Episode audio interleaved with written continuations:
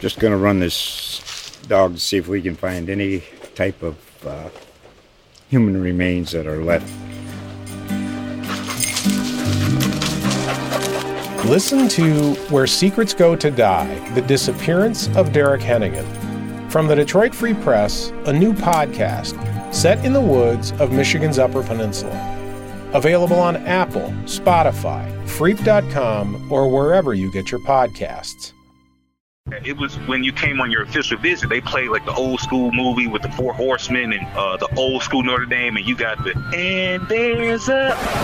Now that's a follow up question, Eric Hansen. That's a heck of a follow up question right there. If you can be physical and if you can take the breath out of somebody by hitting them, man, it don't matter how many yards or, or what the offense is or what the schemes are. That that'll always be the same. But I still think there's a place for Notre Dame and the ideals of Notre Dame football in the wide, broad scope of the sport right now. Uh, Eric, I'm hoping I don't run into you in South Bend because it'll probably cost me around a drink. From the South Bend Tribune and ND Insider, this is the Pot of Gold Podcast with Tyler James and Eric Hansen.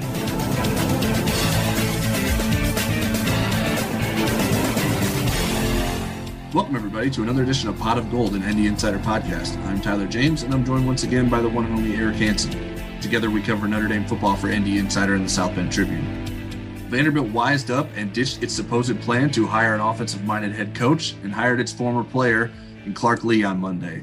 Brian Kelly was confident Sunday that Lea's situation wouldn't be a distraction for the team going into Saturday's ACC championship.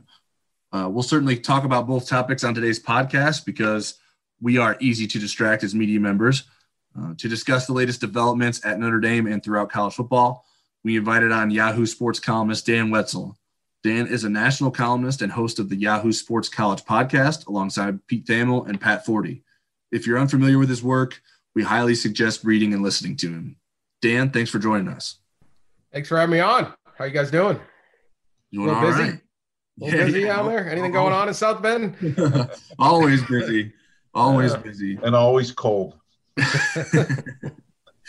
Dan, I wanted to start broad with you in, in sort of the landscape of college football this year, in, in sort of the, the, strangest of years we've encountered. What what do you think we've learned about college football this year? Who? Um, well, I don't know what we learned, but I, I will say I'm pretty excited that we've made it this far because I, you know, I, I always thought they'd start. I just didn't know exactly how we would finish. And I mean, you look at a Notre Dame having an 11 game season, uh, it, you know, and presumably more, but potentially 12 or 13. I think you could have gotten pretty much anybody to take that that deal. Uh, you know, long about July 15th or something like that. You're going to get a even without the success of the season. And it's obviously been, I'm sure, extremely exciting season from Notre Dame fans. As a fan of college football, you just want to watch games. I mean, even if they were eight and three, you still got all those games, right? You want those Saturdays. You want that that weekly, uh, I don't know, schedule where you chat up games. So um, the SEC, I think, is gonna. We'll see, but they have a shot at getting 69 of their 71 scheduled games in. Um, so, you know, obviously hasn't worked as well in other leagues. The Big Ten did not do a particularly good job on this. Um, you needed to really spread things out and buy time, but for the most part, I think it's it's a testament to just how uh, there, if there's a will, there's a way, and and college sports found the will, and and really put together a, a pretty good college football season, all things considered. And I understand, you know, there's no no Michigan, Ohio State. There are a lot of things didn't happen, but um, I would have loved that Notre Dame Wisconsin game at Lambeau. But uh, not bad, all things considered. Yeah, I can remember how excited we were to watch Central Arkansas back at the beginning of the season. we were picking those things on our game on our podcast. Central Arkansas got we usually pick five games of the week, and then we Central Arkansas was in three of them early in the year. We are like breaking down, like you know, their quarterbacks actually not that bad. And I think Abilene Christian got in there one week. I don't even know how. I don't. I'm not even sure that's Division One. I. I don't know what that is. Um, but uh, yeah, we'll you'll you'll take uh, Clemson Notre Dame twice in one season. Uh, it's I'll take it. Not bad. We certainly had no idea we were going to get that. You know, Dan, when we look back on this season, and I, maybe as Notre Dame beat writers we'll look at it differently, do you think people will regard the national champion of this year as a true national champion? Are we going to be talking about asterisks forever, or or do these teams deserve something for getting to this point and putting themselves in position to win a national championship? No, I think it's harder to win it this year. I mean, because of what you had to go through, and you've seen teams not be able to do it. So when you, you know, I don't know what the numbers are right now, but you've seen, I know lately you have, you know, zero cases at Notre Dame. I mean, you think about the sacrifice that uh, those players are are the discipline and all of that that they're going through. College football, I mean, looks like a lot of fun to be a football player, right? But the fun part is, I mean, you get to play the game, but it's running out on the field uh, to a full stadium. It's traveling to other full stadiums. It's walking through campus and having everyone know your name. It's the it's the social aspect. I mean, all those things. The me, even the media and things like that. They don't get that part now. That I know college athletes get excited to sit be be surrounded by media and talk and stuff. Now that's a Zoom call. So you lose all of that. And I think you see this in some of the teams that haven't done as well. It's hard to keep that motivation up. It's like, what am I doing here? I'm quarantined basically. There's no other kids on campus anymore. We're two and four.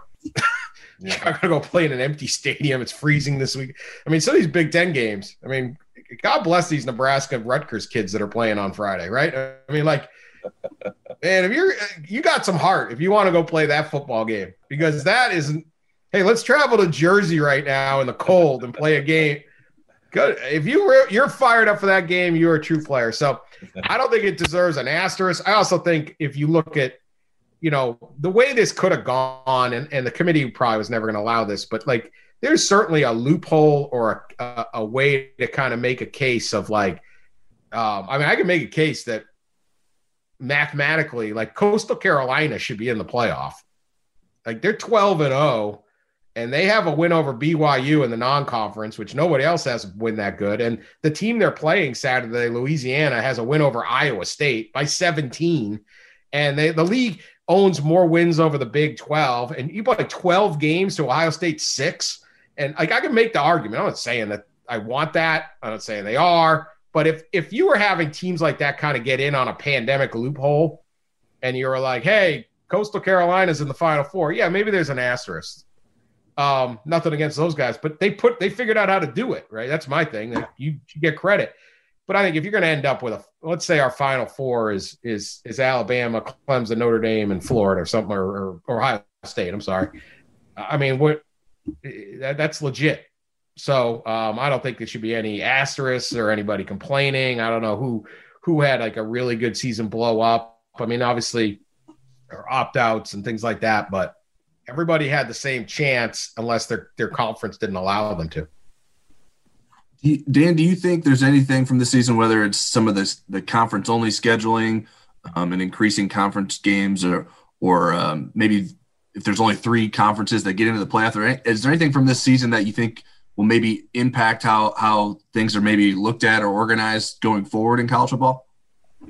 I, we didn't get an expanded playoff this year, which I thought would have made the most sense. Although I sort of get the idea of like, why are we trying to add a a, a week of difficulty? Let's just, you know, let's just get done. And and I and I get it. Again, if we're playing, Alabama's playing Notre Dame on on uh, on January one, and then following that, you get Ohio State versus Clemson, or you know, if that's our, you're waking up New Year's Day, like this is awesome. So why why do it? But I think a couple things, you know, you're seeing. Well, we couldn't play in December because of finals, or it's too crowded of a schedule. I mean, they're again like Rutgers and Nebraska are playing on a Friday afternoon, like in December. Like that's um that's out the window. Um, the the Rose Bowl may not happen. They may switch the game to Jerry World, which I've long argued is not that hard to rent a stadium and play a football game. Like they've always been like, nope, nope, nope. We must play. The Rose Bowl has to play at five o'clock on New Year's Day because they want the sun to set. This is a true thing. They want the sun to set at the start of the second half of the San Gabriel Mountains because that's how we do it. You literally have a football schedule held hostage by a sunset.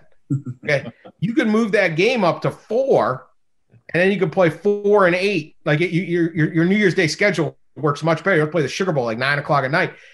All you have have the sunset at the beginning of the fourth quarter. Like relax, it's all right. Still a sunset. Sun's gonna set, guarantee it.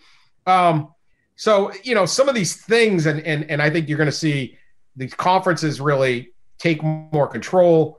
Uh, of of what they can and can't do, uh, you know, scheduling on the fly, not needing the bowl directors as much all the different stuff. I, I do think it, it sort of is a jolt to the system, and I think it will spring uh, that when this, whenever it's time to renew the playoff system, I think you'll have an eight, an 18 playoff. I think you'll have five automatic bids. I think you'll have three at large bids. I think we'll we'll change that postseason. I also these schools need money.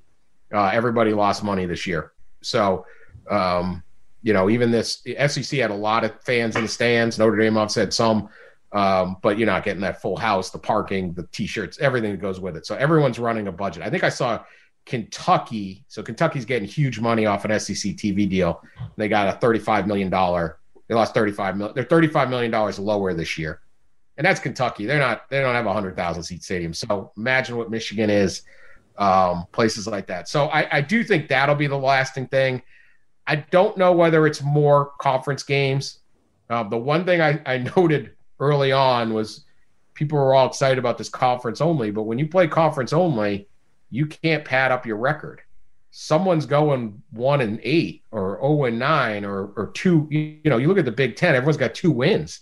Now, if they have three or four non-conference victories like normal, um, it doesn't look as bad, right? Oh, three and three and five seasons now, seven and five. Okay and your season isn't over early. It, in the pros, it only works. You'll see. I mean, if you're having a bad season, fans don't come.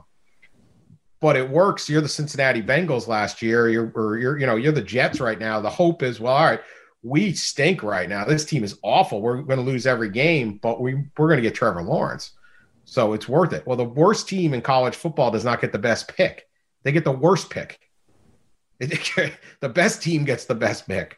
So what if you string it together years of two win seasons, then college football um, is is it, it changes your how are you selling tickets at a school that's that's winning two games a year because you're only playing conference or you've limited the non-conference. So in my opinion, I don't think it'll push that. Obviously, they see some value TV wise, but I think long term, uh, it's a really rough go. You want your worst team to be able to get to uh, five or six wins and be bowl eligible, and you can kind of sell your alums on, hey, something decent happening. You do that by going two and six in the league or two and seven in the league and, and winning four non-conference games against nobodies.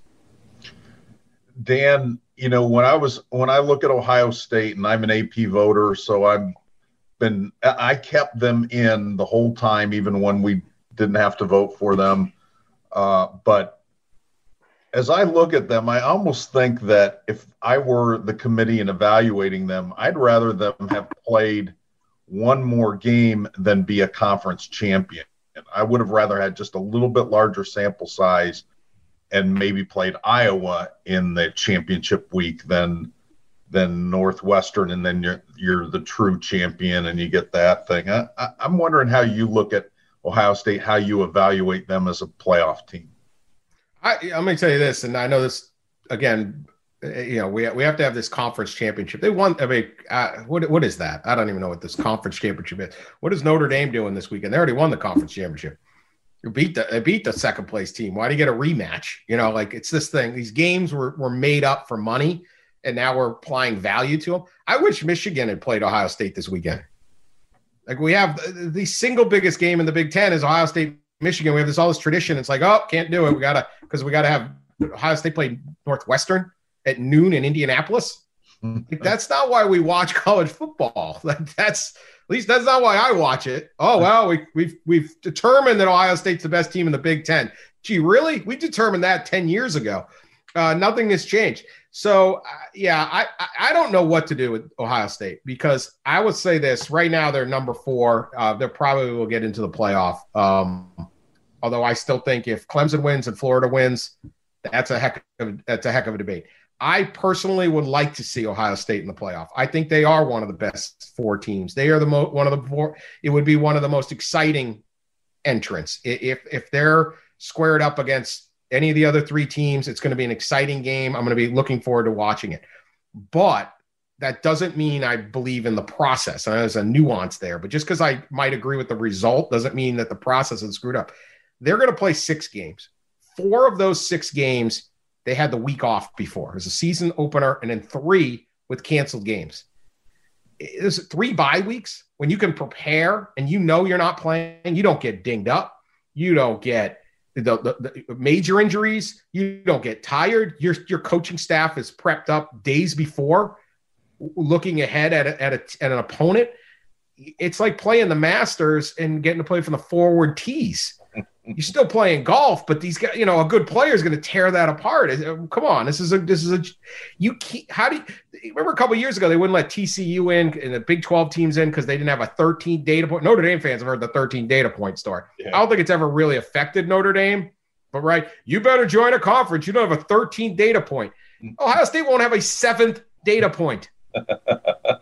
Coastal Carolina can go 12 and 0 and not they're they don't even have a they're not even in the discussion. And it's like, come on, like if you're going to do this, uh, if you're going to do this and you're going to say Ohio State's in, well, if Florida wins on Saturday, they will win nine SEC football games, which will tie them for the most SEC games won in a single season by anyone in the history of the SEC because they normally play eight and then there's a then there's a championship game. So they will have nine SEC wins, including beating Alabama. And you're going to point to the two losses. Well, we don't know what Ohio State would have done if they played a full season. So I, you know, to me, you can't just sit there and say, "Well, Florida doesn't deserve it because they lost two games." Uh, you you you have to play the season, and and you know, I think Dan Mullen on on the other night made, you know, it was poorly timed, clearly sour grapes well, we probably shouldn't even have played this game against LSU. You get rewarded for not playing. Um, you know, not a great look, but he had a point. Like, what, what are we play in this game? Yeah, ACC protected their guys because the Big Ten's protecting their guys, and you know everyone's protecting their teams. So I don't know what to do with Ohio State. I think I think if they're in, great, but how do you let a six-win team in? And it's not like anyone else in the Big Ten looks any good. Uh, Indiana, uh, wonderful story. Like I think everyone, like everyone's second favorite team this year is Indiana because just a great story. Seemed like a lot of fun. They haven't beaten a single winning team. You know, I mean, how do we know? You know, they're excited. I mean, they're exciting. I, I like them, but is this this is not this unbelievable victory? Is it? I don't know. Who knows? We're just saying Indiana's good now. Um, I just don't think Ohio State's resume is is impressive at all. I think you just sort of like, well, they got a lot of pros on the team. We know they're good.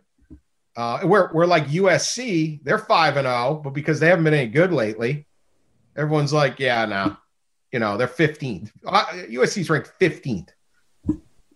You know, well, I mean, maybe they should at least be seventh or eighth or something like. That. I don't know. This whole committee, you look at those rankings, they, they make no sense. Iowa State seventh with two losses. Um, why? Because they, you know, we don't know. They didn't beat anybody. It beat Big Twelve teams. Big Twelve goes to the playoff every year and gets crushed. Uh, so it's a brutally tough job to begin with. It's a terrible year to do it, but uh, I don't know how you're going to evaluate Ohio State. I just think the committee says these are the four teams we want, and they just kind of reverse engineer some kind of uh, debate. But like, if I'm if I'm a Notre Dame, like other than losing like 222 to zero on Saturday night, I don't know how you're not in this playoff when you're going to sit there and go, we got 10 wins here, uh, and I'm going to get bumped for a six win team. Uh, Dan, I think I think there's a pretty strong consensus that Notre Dame's not really interested in joining the ACC or joining any conference in, in, the foreseeable future for the long term. But what is your perspective on if you think it would make sense for Notre Dame, if it makes more sense to have a successful college football program and get into the playoff more often if it were to join a conference? Do you think that would make sense for Notre Dame? I don't. I think Notre Dame's uniqueness and their ability to win is based on their ability to recruit all over the country. Um, and to do that, you have to play all over the country. So, you know, they, I mean, I'm not telling Notre Dame fans anything they don't know. They play a game in California every year with the Stanford USC thing. You know, they they got their the um, Shamrock series. They can piece together games. You know, Navy will play them somewhere interesting. Um, the ACC gives them a bunch of games in a talent-rich area of the of the country. That that is so much better for them than being in the Big Ten like this. So they got you know they get five games a year at least, and they're spending a lot of time in North Carolina and and, and South Carolina and Georgia and Florida and things like that. So this is a perfect setup. But to me, if you join the ACC the whole time, what are you offering kids from California? You know, does Ian Book come to Notre Dame if they're they're this cold weather team in the ACC? Like, what you know, what is this? Where, where are you playing? Who are you connecting with? You know, do you do you do so well in the Northeast? What what where are you with this? And so, to me, don't change a thing. Notre Notre Dame is about to make the second playoff appearance in three years. Um, I don't think Notre Dame, unless they really want to go all in, and even then be very very hard, is going to be uh, Alabama or Clemson. I just they're they're not. If they relocate the school to Atlanta, um, then you got a shot. But that obviously that's not happening. So this is pretty much as good as you're going to get. And like, where's the problem? For years and years, I was like, oh, you have to join a conference. You're relevant. You're not any good. No, you needed a good coach, and you have a great coach. And you know, when you don't have a good coach, you don't do well. Michigan's not doing well. Does that mean it's broken? No. Get the right guy. It was USC. I mean, they're having a good season now, but like, you know, Pete, Pete Carroll's at USC, you look and go, God, that how could this school ever be bad, right? Well, now you look and go, well, how are they ever going to get good again? Well, it, that's just the way it works. Alabama wasn't good for a while, Texas, all these things. So, to me, the uniqueness of Notre Dame, ability to play around the country, aids recruiting, creates fans. Um, it makes for really exciting seasons because they play all these unique games, and to give that up uh, would be would be would be I think massively detrimental to the uh, to the program.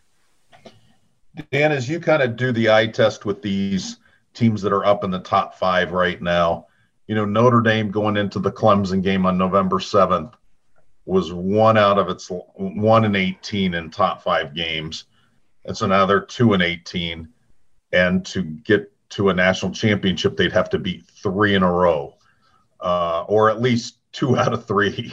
yeah. And I'm wondering, do you think? I mean, obviously they would be underdogs, but do you think there's enough enough talent, enough cohesion, enough Brian Kelly that that's even a possibility?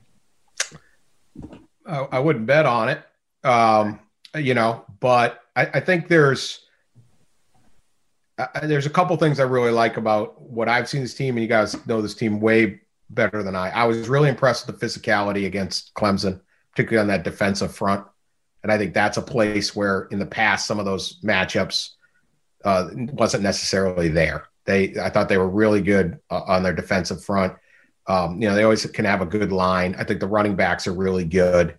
And, and Book is at this point is just sort of that classic college winner that just figures out games and things like that. So this is a really good team.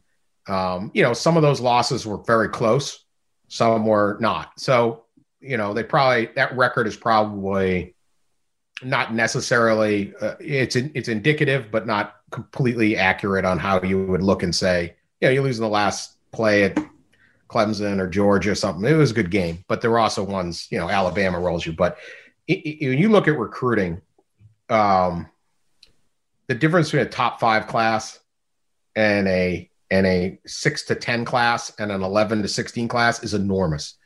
Uh, this is how I always do it. In rivals.com, they are very, very consistent and very stingy on who they give five star recruits, five stars out to, uh, which I appreciate. Some of the others, you'll have like 65 guys or something like that. They'll basically, it's about 30 a year. Uh, might get up to 35, sometimes 28. It's basically your first round of an NFL draft, 32 guys. Now, you think about in the NFL when they're constructing teams, what a team will do to move up five spots in the first round or two spots or anything to get that absolute guy that they want. Alabama will sign five first round picks every single year and load up. And then their their their their high four stars are basically your second to sixth round picks. That and then they'll just fill out the rest of the roster with those guys.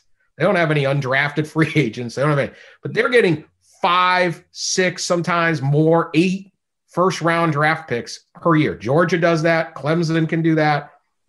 Ohio, uh, Ohio State is getting there. They're pretty good. Notre Dame will get one five star pick every year, you know, maybe three out of four years, something like that.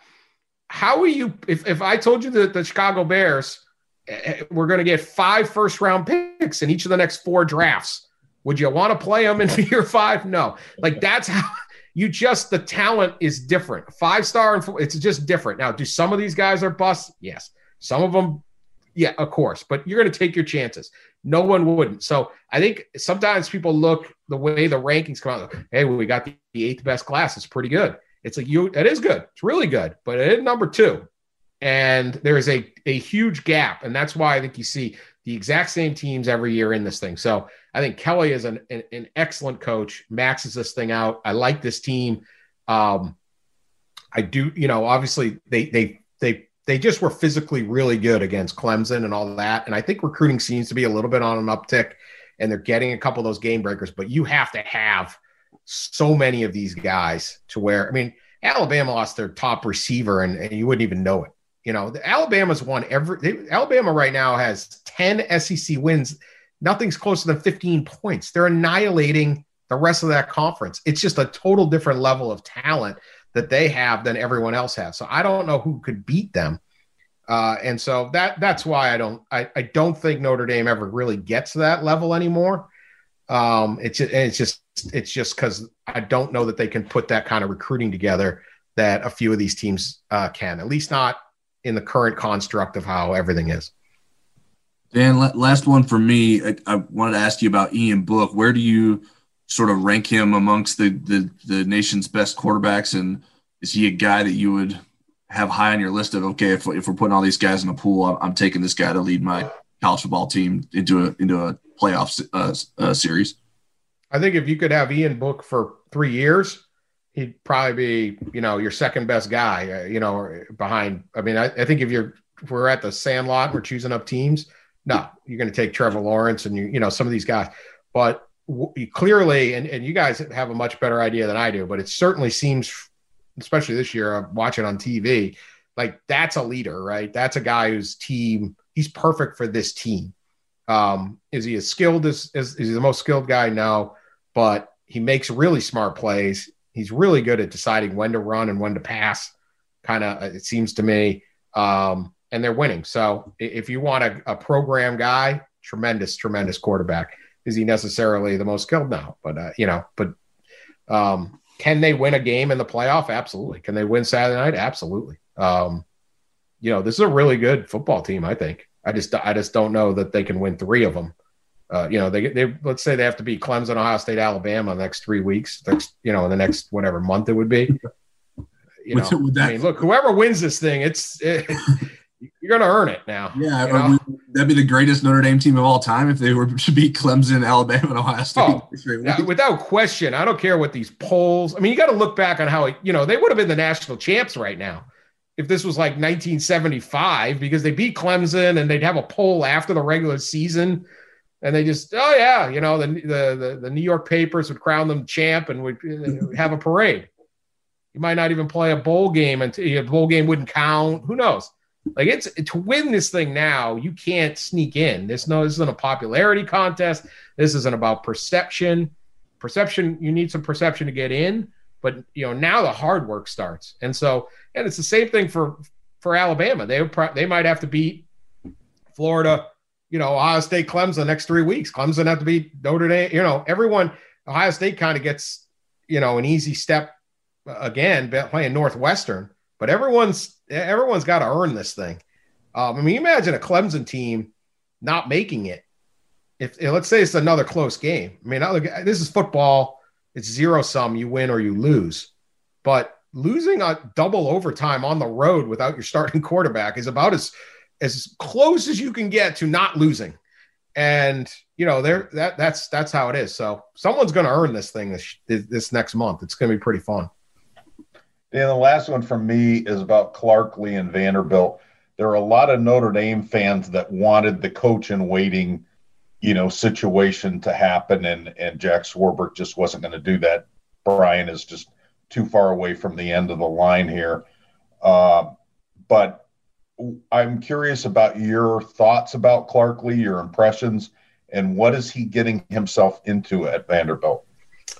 Well, he knows what he's getting himself into, right? I mean, that's that's the big thing. Um, yeah, coach and waiting. I don't know if that. I don't think that's that almost adds an element of like, wait, you're leaving to to Brian Kelly's recruiting, and I, I don't know. I, I I don't know when Brian Kelly wants to wants to retire or not. But um, the other thing is you can always get him back. I mean, if he goes and runs this program pretty well, he'll leave Vanderbilt to come back to to Notre Dame. I mean, that's not going to be you're not losing him forever. Um, and a lot of times the coach and waiting it, until a guy's coach, you have no idea, and and you truly have no idea. Some of these guys who just get the job are, are great. Bob Stoops just you know Bob Stoops just got a job, got the Oklahoma job, no experience, turned out to be great.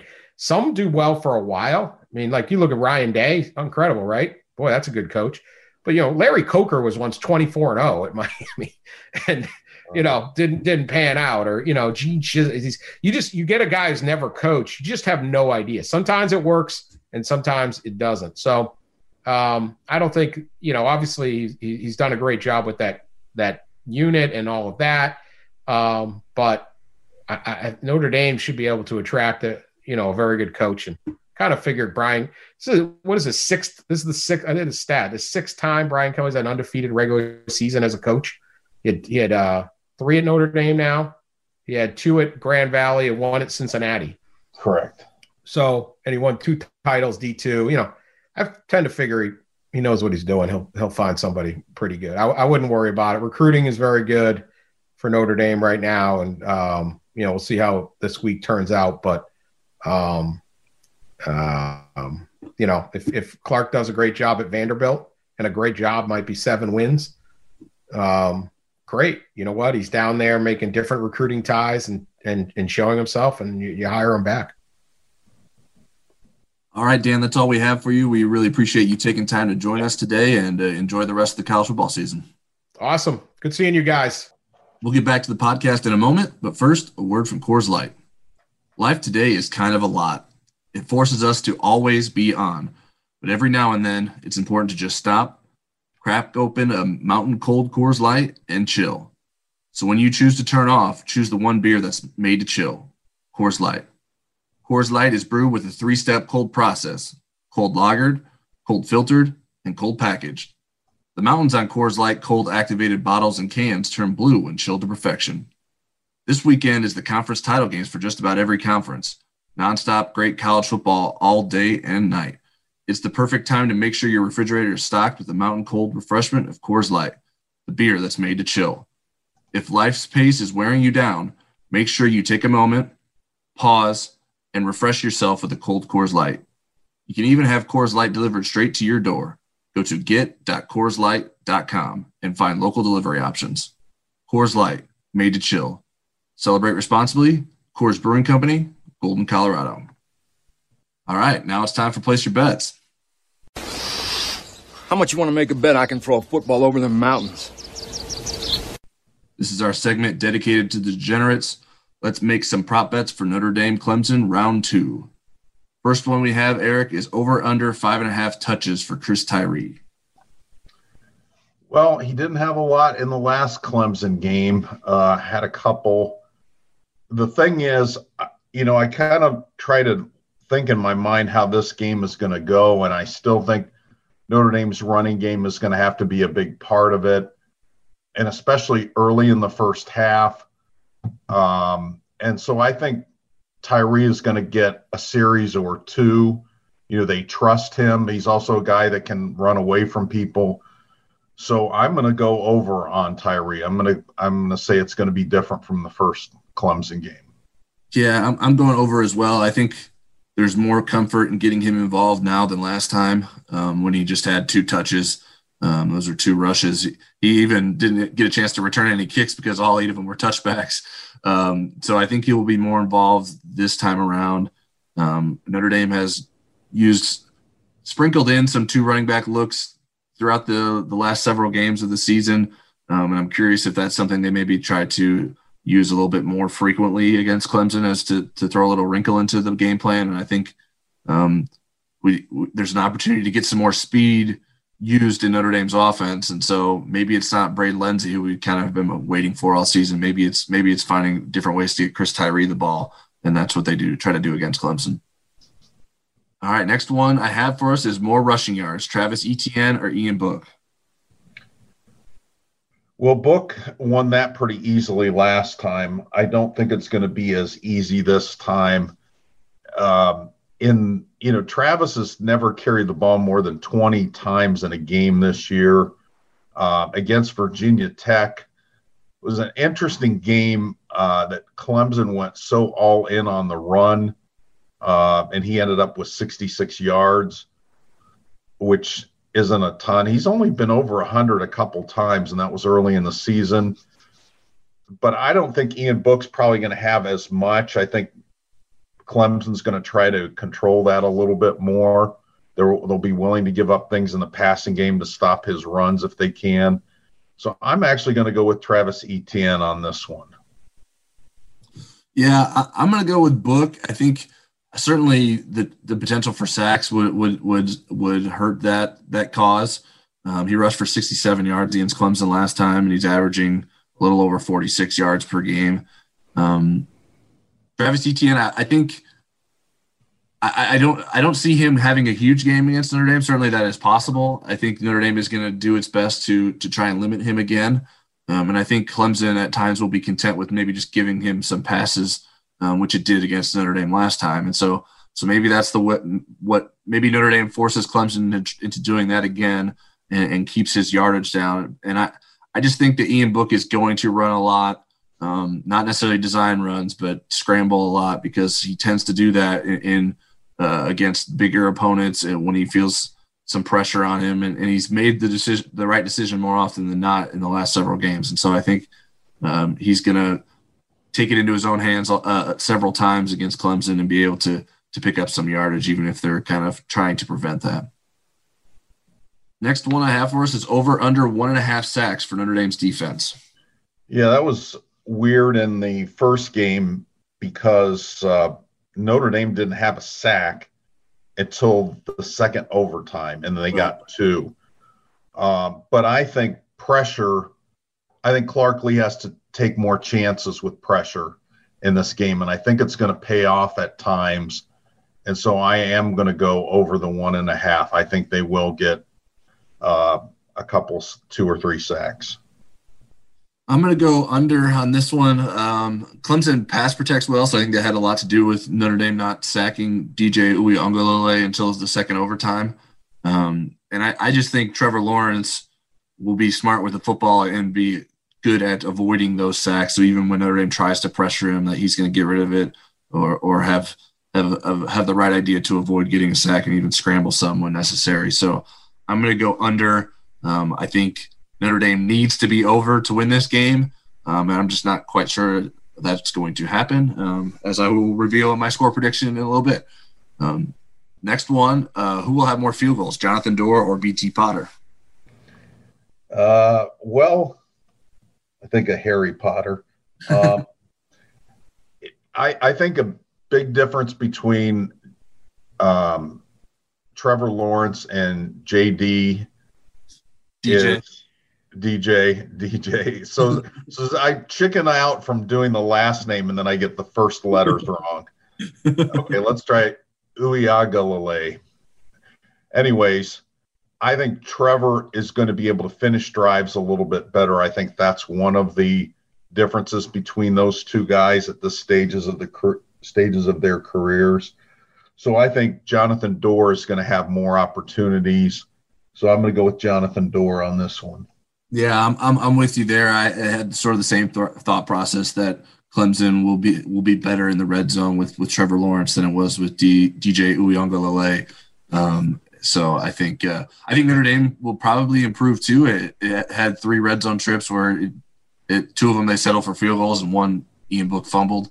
Um, so I think it should be better in the red zone for both offenses. Um, but I do think that Jonathan Doerer ends up with more field goals. Next one is over under 350 passing yards for Clemson. Well, you know, when you look at Trevor Lawrence's stats for the year, you don't see a lot of 350 plus games, and some of that is because he's out of the game. Right. He only had 195 yards passing against Virginia Tech, but some of that was again Virginia Tech went all in on playing keep away, and and Clemson pushed its chips in on its running game, so he only threw 22 passes. But I think the way that Notre Dame is going to construct its defense, it's going to take its chances with Clemson's passing game and and try to get those third and longs, get Clemson in third downs. So I think Clemson, I think Lawrence and Clemson are going to have more than 350 yards passing. Not a lot more than that, but I think they will. Yeah, I'm going over as well. I think Clemson. If I was Clemson, I might I I would just come out throwing and try to force Notre Dame to adjust, and then maybe that creates more room for Travis Etienne. Uh, I just think there's going to be chances for Clemson to have big plays in the passing game like it did last time. Um, so I, I, I think that with Trevor Lawrence back there, I think they're going to get over 350 passing yards once again. All right, uh, time for a final score prediction. What do you think is going to happen on Saturday, Eric? Well, I was leaning toward Clemson all week, and I had a dream about Clemson Notre Dame, and I'm switching my pick to Notre Dame based on that, um, which is so scientific. Um, you know, I, I, think again, I think Trevor Lawrence. The difference with Trevor Lawrence in there is that he's going to be good on third down, and and that's where Notre Dame has made its living all year is is bad third down conversion rates for the their opponents, and and Clemson was four of fifteen in the in the initial game that went into multiple overtimes. But I just think Clark Lea is going to come up with the game plan of his life, and there's the pressure is going to result in more turnovers. So I'm counting on um, Notre Dame.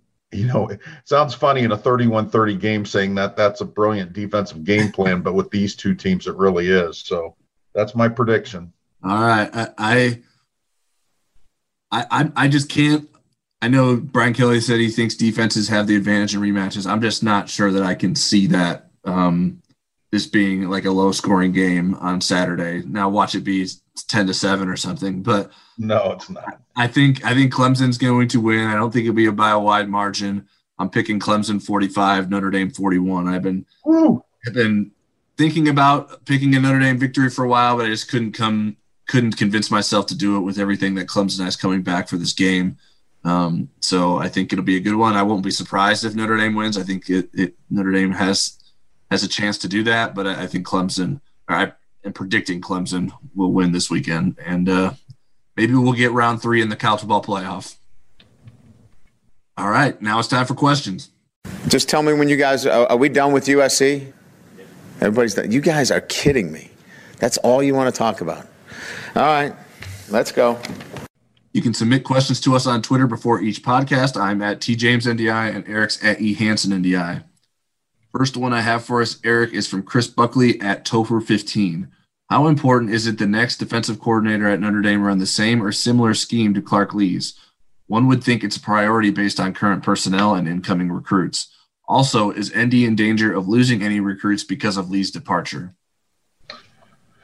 I think continuity is ideal. I don't think you have to absolutely make that a deal breaker, but I think, you know, it would be really difficult to do the 34 thing right now, the way that Notre Dame has recruited. If you have somebody that's a 4 3 coach, but maybe doesn't use the rover, uh, with Jeremiah Owusu-Koramoah graduating and maybe more traditional linebacker roles, you know, maybe you're okay with that. Or again, there's not every four three defense is the same. There's different philosophies, uh, but you, I think, ideally continuity with as good as this team is, with as good as the defenses have been. You know, I I think that would be a, a tiebreaker or a selling point. As far as defensive recruits, from what I've been able to gather, I think the one player that's a little bit miffed about Clark Lea leaving as the kid from Tennessee, Prince Kollie. Um, does he end up back in Notre Dame's class? Probably. but I think there's going to be some anxious moments between now and when a signature comes rolling in on Wednesday or Thursday or Friday of this week.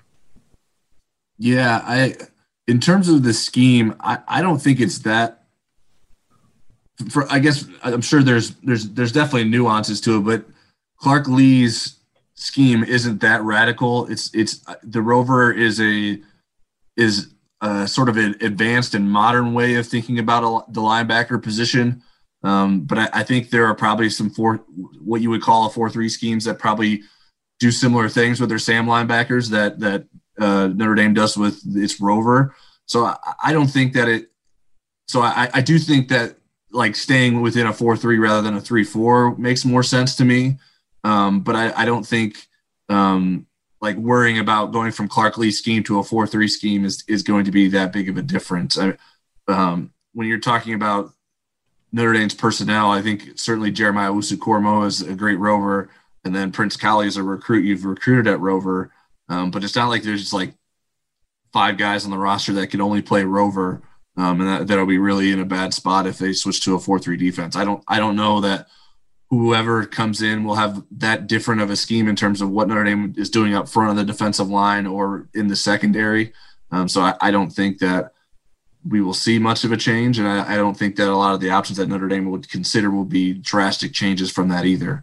Um, I, I, agree with you on Prince Kollie. I think that's something they have to to work on to make sure that they keep him in this class. I um, I think if if Rhea was sort if Clark Lea was like a cutthroat recruiter, which I don't think he is, um, he'd get Prince Kollie to follow him to Vanderbilt, uh, but, but, I don't expect that to happen.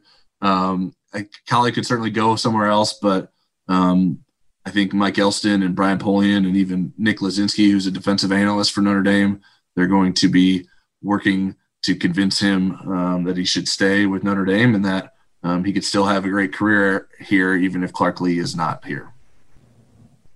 Next question is from Drew Brennan at Drew Brennan 77. What if Clark Lea does really well at Vandy and the big time programs come calling in three or four years and Brian Kelly is not ready to hang it up?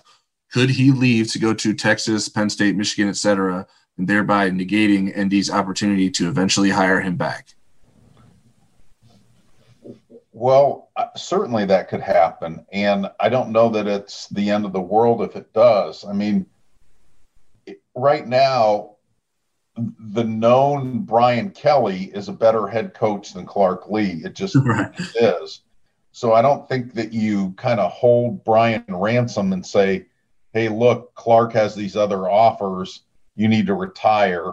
Right. Uh, and there may be somebody else that emerges that's a better candidate than Clark. And I'm and I'm high on Clark, but there may be somebody else that has head coaching experience that's won somewhere else, a big time coach that wants to coach at Notre Dame in his career and and so I think you got to keep your options open both ways. So I wouldn't be I wouldn't be too concerned about that whole scenario playing itself out. You know, if it if it's meant to be, Clark Lea will end up back at Notre Dame.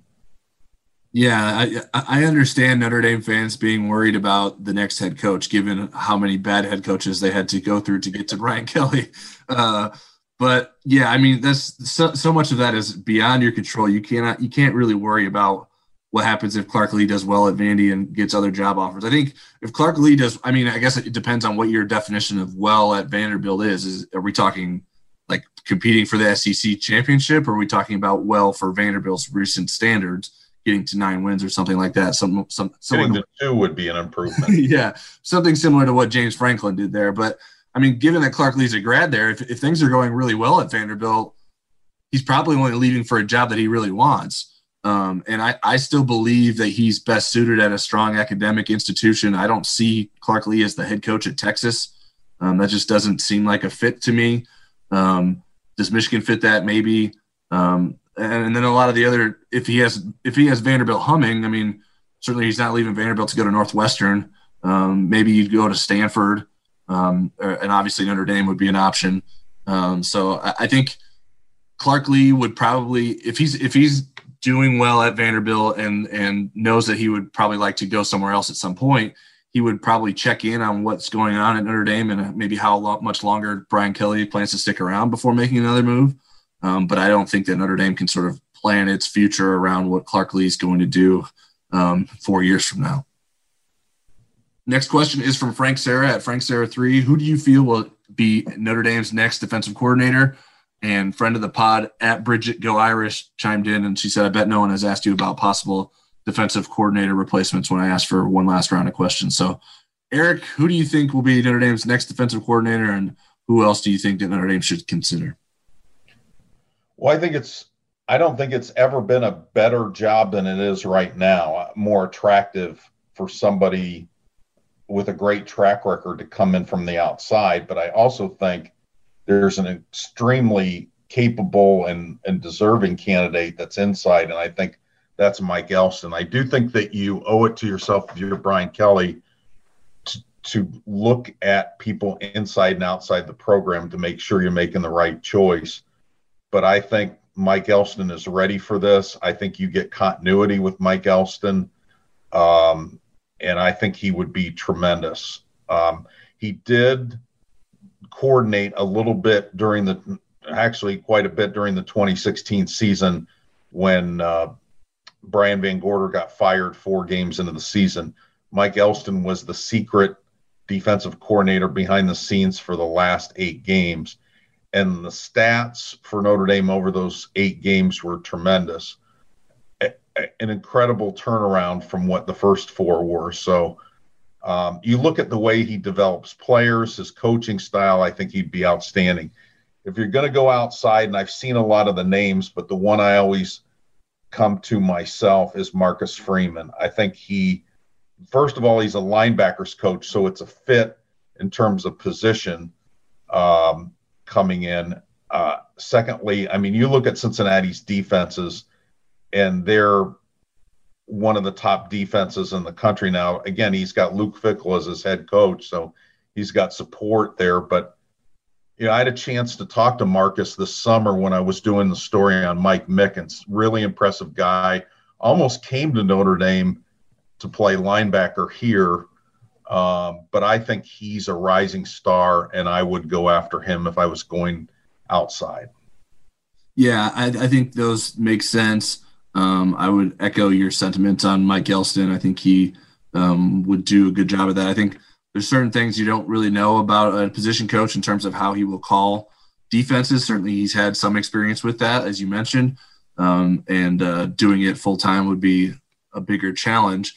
Um, but I think uh, transitioning into that role from what he where he's been at Notre Dame and, and his familiarity with what Clark Lea has done, maybe he would have some different opinions on things. But I think certainly from a continuity sake, there. Uh, that's probably the the best option you could think of, unless you want to uh, reach out to Mike Elko at Texas A&M and say, "Hey, are you really enjoying your time down there? Do you want to come back?" Uh, because obviously he would he would run the similar system as well. But I think Marcus Freeman makes sense. I think at this point, I think we're sort of going to be thinking about names that Notre Dame considered in the past, um, whether it's Jon Heacock at, at Iowa State or um, Jay Bateman at North Carolina. I think it's too early to know um, a ton of the newer names that Notre Dame might consider this time around.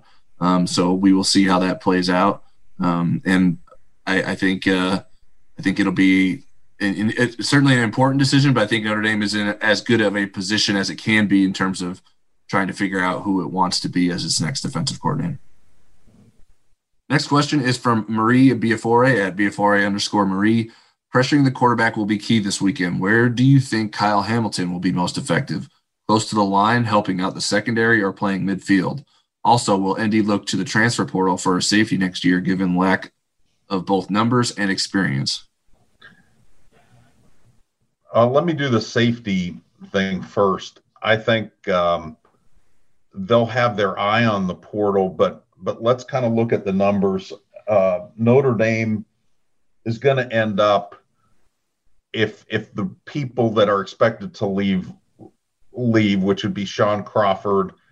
And then let's look at the cornerbacks, Nick McCloud. That would give you five safeties coming back and six corners coming back. And then you're going to add at least four cornerbacks. So that gets you to 10 cornerbacks. And they're signing one safety so far and Justin Walters. So that gets you to six.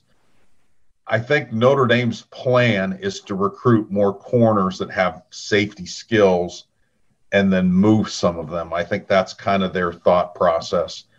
Um, so maybe they're not as thin on at safety as it seems because 10 cornerbacks is a lot. And I, I they're still trying to chase down Ceyair Wright from California. That would give them another cornerback. So um, I think Notre Dame will be smart about it. Um, and they'll look at the transfer portal. I saw Russ Yeast from Louisville, for example, a kid that they try to recruit out of high school is in the transfer portal, so they'll they'll give it a look. But um, ultimately, I think their plan, and uh, it'll be interesting to see what Brian Kelly and Brian Polian say Wednesday on their press conferences. But I think that's kind of their big plan is get people with cornerback skills and and convert some of them to safeties. Um, yeah. the first part of the do you, do we want to break this? Do you want to answer that, and then we'll go to the first? Yeah, I'll hop in on the, the, that part. I think I think it's important that Notre Dame, if when it's looking to the transfer portal, not to get an Isaiah Pryor who is who was a safety that ends up being better suited as a rover. I think that's an important. I mean, uh, an important thing. I know um, Jaden uh, Woodbey um, from Florida State had mentioned having some interest in, in, in Notre Dame and, and, potentially being a rover at Notre Dame. Um, but that that's not necessarily fulfilling the need that Notre Dame would have in the in the secondary at safety. So I think you have to be careful when you're when you're looking at safeties, and so I think that's part of the reason why you talk about high school cornerbacks and transitioning them to safety. I think that ends up um, potentially working out well for Notre Dame. But now, does that help Notre Dame next season? I, I don't know. I think I think we might be looking at uh, Kyle Hamilton and then either DJ Brown or Houston Griffith or a combination of those two as the starting safeties next year. Um, but like we talked about last week, I, it was troubling for their for where they're at in their development that Shaun Crawford just kind of moved over and and and took their took their spot from them. So maybe maybe they've made more strides this year, and Terry Joseph will feel better about that. But um, I think that remains to be seen. And then as for the Kyle Hamilton question, um, I think he's going to have to do a little bit of everything. They can't make his role predictable, um, or Trevor Lawrence will have a field day. Um, so I think they have to do a little bit of everything. They're going to need him in run support at times against Travis Etienne. They're going to need him to help eliminate some one-on-one coverage opportunities um, in the secondary. So I think he's going to have to be at his best to really impact the game and uh, do do what Notre Dame needs to do to slow down this offense.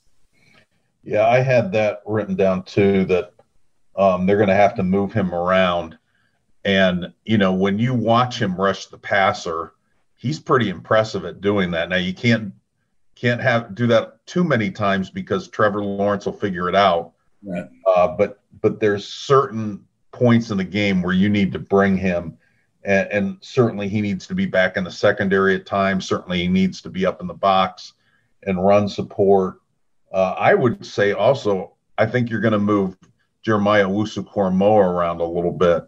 Um, and, and there's going to be some in game adjustments. But yeah, I, I, I definitely think pressure has to be better than it was in the first game against Clemson. And some of that may come up the middle. I, I, I still think they're much better at tackle than they are in their interior. Yeah, I agree with you there. Um, Next question is from Ken in Pensacola, an email. What what sort of changes will we see on the offensive and defensive sides for our rematch with Clemson? Um, well, I think offensively, it's going to be interesting to see if Notre Dame tries to do the North Carolina strategy and shorten the game a little bit. Um, Virginia Tech game was really interesting. It was ended up 45 to 10, but Virginia Tech limited Clemson's plays. They they crushed them in time of possession, and they were in a one touchdown difference game into the third quarter at 17 to 10. And then it got away from them with three plays of 50 yards or more. They had turnovers. One of those was a long fumble return. But I, I'm not so sure that that's not a good strategy for Notre Dame, is just trying to do what they did to North Carolina's offense and just limit the plays and limit the time of possession. Um, and if they're successful with that, I mean, they're going to have to mix it up a little bit more because Clemson's defense is much better than North Carolina's. Defensively, uh, again, show Trevor Lawrence a lot of looks. DJ um, is gonna wasn't maybe as quick to figure out different looks, but boy, he had a great game. Uh, but Notre Dame's going to have to win that third down. I mean, they have all season uh, on both sides of the ball. They're going to have to win third down. So um, that's where I see the strategy being a little bit different. And who knows, Braden Lenzy may finally get, you know, it's kind of like the great pumpkin. We've been waiting for it all year. Uh, so maybe Braden Lenzy has a few moments in this game. Yeah, I think it's sort of like I mentioned earlier. Maybe it's not Lenzy, maybe it's Chris Tyree, maybe I would say maybe more Avery Davis early on. He certainly came up big for them late in the game, but he wasn't much of a factor before that. Um, another thing that um, Clemson Notre Dame didn't do against Clemson last time was a lot of play action. Um, so I think that might be mixed in more, especially with the way Notre Dame ran the ball last time and hopes to run the ball again this time. Um, so I, I, think there will be some changes there. I, I, think, in my mind, and this is what I wrote about today uh, or last yesterday for in today's newspaper, um, was that um, Notre Dame's sort of production against Clemson has sort of turned out to be pretty close to what it's been throughout the season. So it was kind of in in statistical terms, it was sort of an average performance for Notre Dame's offense. That's sort of what Notre Dame's offense has looked like throughout the year. So I think there's room for Notre Dame to improve because it's not it didn't necessarily play above its head against Clemson last time, and so I think there's there is room for improvement. Um, so that's a, an optimistic way, and part of the reason I think that Notre, Notre Dame can still score some points uh, uh, again on on Saturday. In terms of the defense, I think sort of what we mentioned before, less of a sellout against Travis Etienne, but I still think he will be a focus, and I think Notre Dame has to find a way to sort of limit the one-on-one deep chances that Clemson had um, against it uh, last time around. Next question is from Jeff Staley at J E Staley 01. How likely is it for Notre Dame to explore a grad transfer quarterback, and would Baylor's Charlie Brewer be a good fit? Well, I think we're going to get this question on a weekly basis. Just, yeah, just with just with a new quarterback. Yeah, yeah, especially with Brendon Clark's uh, iffy knee right now. Sure, I think they need to monitor it I don't think that they would move on somebody uh, for the spring semester. I think they'd want to get through spring. I think the last thing you want to do is bring in, especially if if Brendon Clark is healthy, a fourth quarterback and then have to split those reps four ways. Then you really never get to see what you have in Drew Pyne and Brendon Clark and especially Tyler Buckner.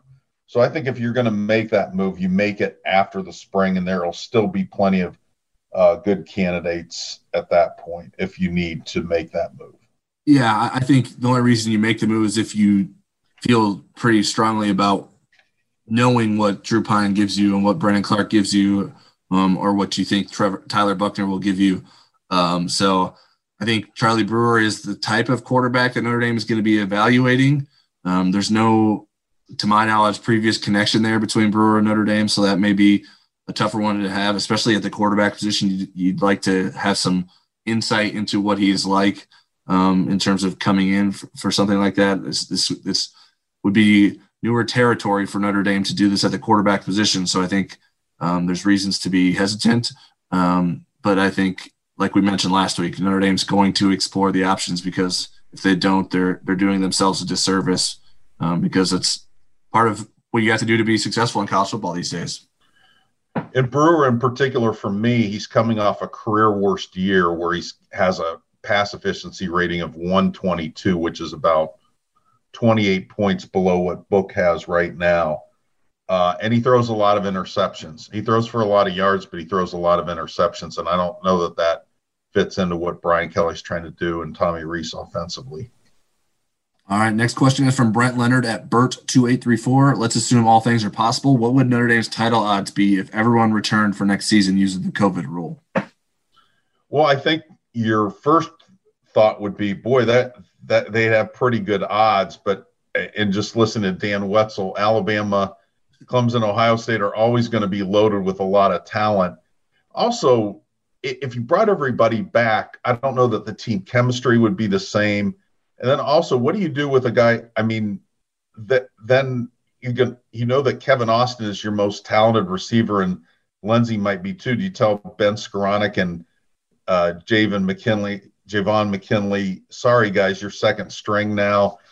You know, I think I don't think it's the magical ride that it sounds like. So I don't know how to put a number on that. Yeah. I'll say their championship odds would be 14 to 1, but I, I think they'd have a really good team because they'd have their offensive line back. That's that's who I would want to have back if I were Brian Kelly. Yeah, the offensive line and book because just because of how little yeah. certainty you have about what's what's at quarterback for Notre Dame next year, and certainly getting another season from Jeremiah Owusu-Koramoah wouldn't be a bad thing either. Um, I I guess I, I kind of looked at it as well. I'm not like you mentioned. I'm not sure that it's much better than what Notre Dame's odds would be sort of at this very moment. Um, and I did a quick search, and it, you get somewhere in the seven to one range for Notre Dame to win the championship this season. Um, so I don't know that it would be significantly better than that. Obviously, you have to run through the whole season still, and then get in position to be where Notre Dame's at now, um, three games potentially away from winning the championship. So I think it'd be around there. I think Notre Dame would be really good again, um, but certainly I don't. I don't know that bringing everyone back for next year is going to make Notre Dame better than Alabama, better than Ohio State, better than Clemson on paper. Um, they would have to go out and do exactly what they're going to have to do this year to win the national championship. Um, next question is from Michael Kenny at Domer747. Is the 2020 team the best team of the Brian Kelly era? Looking forward, do you think the 2021 team and result will look more like 2013 or 2019, meaning accept a rebuild or expect a rebuild or a national title contender? Well, when you look at them statistically in relationship, you know the national statistical rankings they are easily the best. They're the most balanced. They they they check the most boxes and the key metrics. Um, and as long as they're able to get into the playoff they will have you know done what those other two teams did and that's get to the postseason. So um, i i expect them to do that um, so yeah, I mean, there's there's um, I think they are the best team. Was there something about 2021 then? Yeah, yeah, yeah. yeah what do you, okay. think? It's more like a, a you got to sort of have to rebuild next year, or they can come back and, and sort of compete for a national championship again next year. I, I don't think they'll be competing for a national championship, but I don't think it'll be a rebuild either. I think it'll be kind of somewhere in between where they'll be pushing to try to get to that New Year Six level and maybe end up in Orlando in a bowl. But I mean, they've got a really tough five game stretch on their schedule next year where they play Wisconsin, Cincinnati, at Virginia Tech, USC, and North Carolina in a row. And North Carolina is going to be loaded next year. That's going to be the Clemson game next year, is the North Carolina game. Yeah, I think, uh, and and you'd think USC will still be be good. I I don't. I, it's hard to know how good they are this year because they haven't played a lot of games and they're barely winning a lot of their games. But yeah. I think uh, um, USC will, will, certainly always be a, a, a challenge. Um, but USC, go ahead. They barely beat Arizona State in Arizona Yet Arizona State beat Arizona 70 to 7. And their games are very similar against those two teams. So you can't figure them out. Yeah, and then Arizona fired their coach. So I, I, think I think in terms of the 2020 team, I, I'm not ready to go there yet as it being the best team. I think one more win seals it, in my opinion. I think there's certainly a chance that Notre Dame doesn't win another game, and I'll have to decide one way or the other uh, um, after that. But I think if it beats Clemson or if it wins a playoff game – I think that seals it in my mind. They're the best team. I, I still give the slight edge to the 2018 team. Um, and I feel like maybe I'm discounting the 2012 team more than I should, and, and maybe need to go back and watch some 2012 games to to bring me back to that. Um, maybe some recency bias with the 2018 team. Um, and, and, as far as next year, yeah, I, I don't see like a, a, a, national championship being realistic for Notre Dame next year. Um, whereas I guess I don't know that it's necessarily what I would consider realistic this year. It's it's more realistic this year than it would be next year. Um, and so I, I, think that there's too many questions going into next season in terms of the offensive line and the quarterback position, but you can feel like okay, Notre Dame's going to be competing for a national championship again next season. All right, and then we got two more questions from our old pal Mike Vorel at Mike Vorel. um, who I think is getting a little bit bored with the lack of football games to cover at, at the University of Washington. Uh, so, first one he asked for us is what is the most underrated work trip you've been on and why? And then he, he added that beloved college towns don't qualify. Well, I think the, I mean, the most fun and interesting one I ever had wasn't in a college town, but it wouldn't be underrated. That was covering the 2012 national championship in Miami Gardens, Florida. So I'll go with two, and they're both basketball trips when I was um, the Big Ten basketball writer and one I was Notre Dame's basketball writer. The the one is to Boise, Idaho. I envisioned Boise, Idaho to be what Shreveport turned out to be for me. and I just thought, oh my God, this this is going to feel like a month here. And first of all, Boise's beautiful, and the people are the nicest people on earth. They're, I've never met nicer people consistently from the time you get off the plane until you leave town. They were I- incredible. But the, it, this was a year where where Indiana, I was covering Indiana and Bobby Knight got shipped out west because they got upset by Purdue in their last game. And Knight was absolutely out of his mind crazy and and and they played Dale Brown very early and LSU very early in that tournament. Shaq was on that team. They were a seven seed, if you can believe that. It was I could go into greater detail, but it was just an incredible, incredible trip that I'll never forget. The other one was for Notre Dame hoops. Um, we had a swing where they had a game up at Seton Hall and then at Georgetown. And we had a little bit of extra time getting to Georgetown. And so I got to go to um, spend time at Congress with one of the Indiana congressmen. Got to ride in these trolleys underneath the ground to go from uh, his offices to actual Congress and watch Congress in session and then we got to meet Sandra Day O'Connor, who was a um, she was a Supreme Court justice and friend of John MacLeod, Notre Dame's coach, and we got to go places that nobody got to go normally in the Supreme Court, including they have a basketball court up on the top of their uh, top floor of the Supreme Court. And she goes, "This is the highest court in the land." and and she had a basketball in her hand, and she threw it to this guy named uh, Marcus Young, who was uh, like a 35% free throw shooter, and she goes, "Okay, here, go ahead and shoot shoot a shot." And he's standing at the free throw line. We're like, "Oh my god!" and what happens? He airballs it. um, we also got to go to the White House and again go some places that the uh, public normally didn't do. I mean, that was just su- such an awesome experience for me. I had never experienced anything like that. Yeah, I, I don't know if uh, Mike was fishing for me to like recount some work trips that we've been on together. If you just wanted to receive some love in here, like go. But I think a lot. Of, I think the, the some of the fun trips that we've had are going to like big cities or Boston or or um, to Miami, certainly, um, San Francisco. Um, so in terms of underrated work trips, well, I don't know if this even counts because it's Philadelphia, which isn't really a city that you think of. Oh, well, you can't have a good time in Philadelphia but I, I don't think you associate it with like college football. So to me, it was I enjoyed that trip to Philadelphia. Obviously, we enjoyed our cheesesteaks at Dalessandro's. Um, I had a tour of Independence Hall with uh, Al Lesar, so that that was that was probably what I would consider my most underrated work trip that I've been on. I've had some trips um, when I used to cover the opening where I get to spend some extra time in Portland, um, and that was always fun. Um, but uh, again, I, that that one doesn't. I mean, that doesn't as as closely associated to college football or even covering football in general. I mean, the opening was a recruiting camp, but um, so those are those are the ones that really stood out to me. But I, if I had to pick one, I would probably pick that.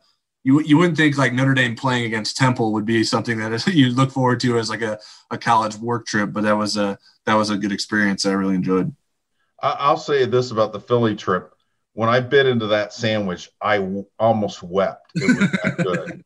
Um, the only downside of the Philly trip was the hotel out out for us. There was like chewing gum on the carpet in all the rooms. yeah, yeah. It was uh, very small hotel rooms. Um, we will leave the name of the chain out of it, but uh, it was uh I think that was the last time we let Al pick the hotel rooms uh, because that wasn't great. But you know what? It, it, added it added it added something to the story about that trip that I don't think that you always get to experience. And then last one from Mike Vorel um, is who is the tallest man you've ever met? You know, it might have been at a at a state fair or something. I thought back to my basketball game days, and I thought at one point I interviewed Ralph Sampson, who was seven four, but I couldn't place it. So the the two guys that I knew that I definitely interviewed were Dikembe Mutombo, who's seven foot two, and many times Uwe Blab, who was Indiana center, big redhead from Germany, seven foot two. I mean, I'm sure there were there were probably somebody else, but that, those are the two that I can remember. Yeah, my, my mind immediately went to basketball too. And so I don't know if we're like cheating and talking about like people we've covered and interviewed rather than sort of people we've met in sort of our normal everyday life beyond work. But I think the tallest one would probably maybe be Fab Melo from Syracuse. He was seven foot. That was the first one to come to mind. But I don't. I, I'm sure there might there has to be some other around the seven foot range that I've interviewed from basketball from time to time because I was covering um, Notre Dame basketball as sort of a freelancer my first year out of college for the Associated Press, and so that's when I got to um, be around that, and that's what Notre Dame actually beat Syracuse that year because um, Fab Melo wasn't allowed to play um, in part. Um, so I think that I think that's the tallest person I've met. We had a six eight guy in my fraternity, and his name was Dave Snedeker, if that counts. All right, there you go. Shout out to Dave. All right, that's it for today's episode of Pot of Gold. If you don't already, you can subscribe to us on Apple Podcasts, Spotify, Google Podcasts, and Stitcher. We have surpassed our goal of 200 ratings and reviews on Apple Podcasts. So thanks to all of you who helped get us there. Um, shout out to Orioles 4L, MB400, and B Chesson for the reviews in the last week. Uh, Tom Noie and Carter Carls will be back on Sunday with a pot of gold extra point to review Saturday's Notre Dame Clemson game. Until then, stick with ndinsider.com for all your ACC championship coverage needs.